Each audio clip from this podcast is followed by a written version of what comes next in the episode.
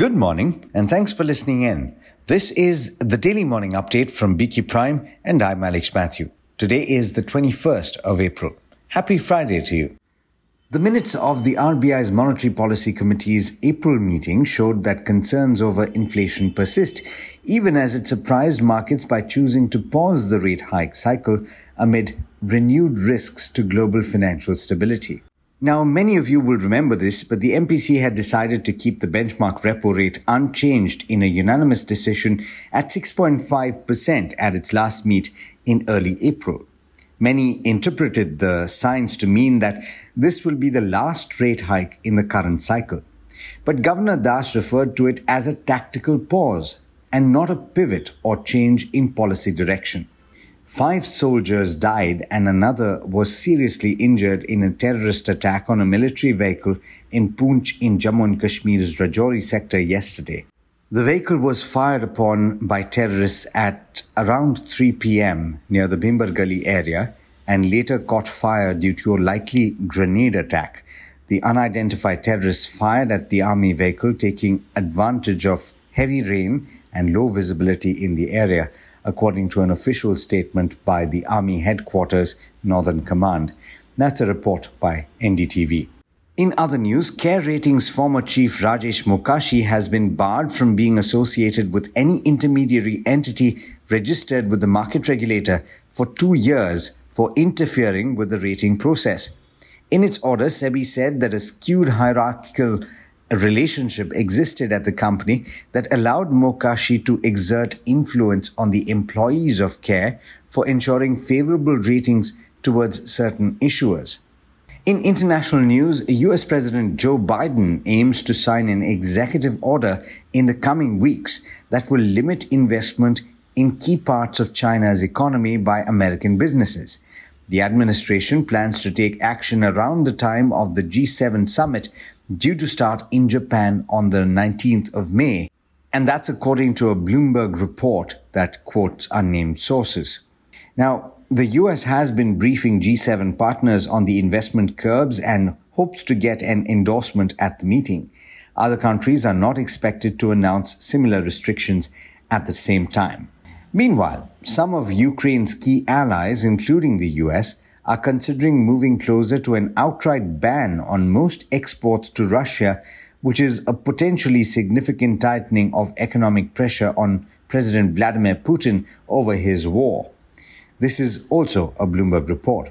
Group of 7 officials are discussing the idea ahead of a leaders' summit in Japan in May, according to people familiar with the matter, and the aim would be to include European Union member states in the crackdown. The proposal is still being discussed and could change, according to the report. Now, Twitter's legacy blue checkmarks are officially gone. That means journalists, celebrities, and other notable users that choose not to pay that $8 per month have lost the check next to their handles on the app. So, as of today, the only checks that you will see on Twitter will be those who have paid for it. Currently, only about 1% of Twitter's over 500 million users subscribe to Twitter Blue. In international markets, crude has given up recent gains and now trades at under $81 to the barrel, and that's Brent crude I'm talking about. Market watchers have attributed this latest fall to technical factors, and this essentially wipes out gains in the commodity after the OPEC announced its surprise output cut. US stocks ended lower, with the Dow and the S&P 500 losing 0.3 and 0.5% respectively. The Nasdaq lost most ground, falling 0.8%. Markets in the Asia-Pacific region have opened mixed, with 2 of the 3 early risers trading in the red. Now here's Neeraj with the trade setup for the day here in India.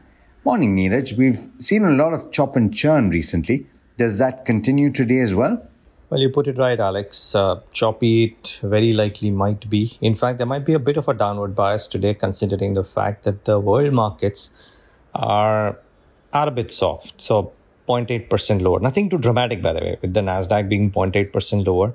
Maybe it weighs a little bit on tech, but tech in India has actually maybe got a slight positive whiff as well. So yes, choppy is the way to go about it. Think of it this way. Day before yesterday, metals and real estate were the best performing indices. Yesterday, not a whole lot, but they were the worst performing indices, down less than 0.5%, but didn't perform as well. So very, very range bound, maybe with the downward bias today.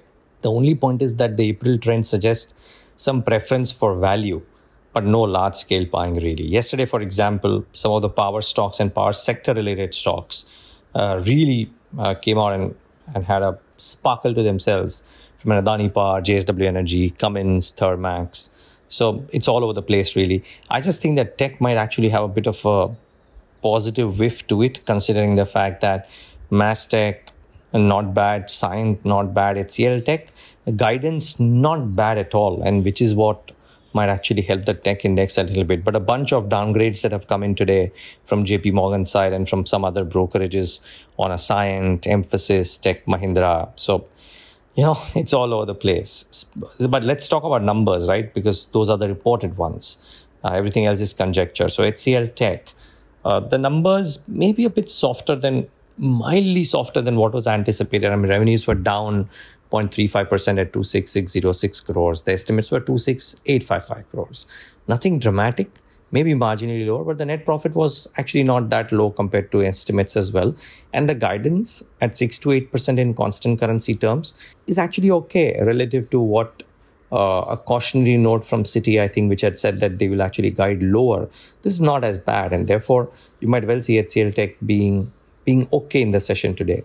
Scient too, you might well see being okay. Revenues up 8.23%. 1751 is the number. 1730 was the estimate. Net profit 163 crores. Estimate was 164 crores. EBITDA margin, EBIT margin actually higher. 14.24 versus Bloomberg estimate of 13.42. So net, I think they did okay, Scient. Order book was actually down quarter on quarter. And Antique and one more brokerage have actually cut their target price as well. But they've guided to a margin improvement of 100 to 200 basis points. Revenue guidance for 15 to 20%. Seems okay. ICICI Prudential too largely seemed okay. So, you know, some numbers stood out today. Sterling Wilson had a horrible quarter. Revenues were down 91%. Net loss more than doubled. So, don't know what went wrong there. But clearly that counter had a nightmarish quarter four reportage, and might see a bit of a reaction in the session today. There might be odd reactions, like I said, for power and tech companies. For Texmaco Rail, entered into a JV for manufacturing of rail freight wagons and parts.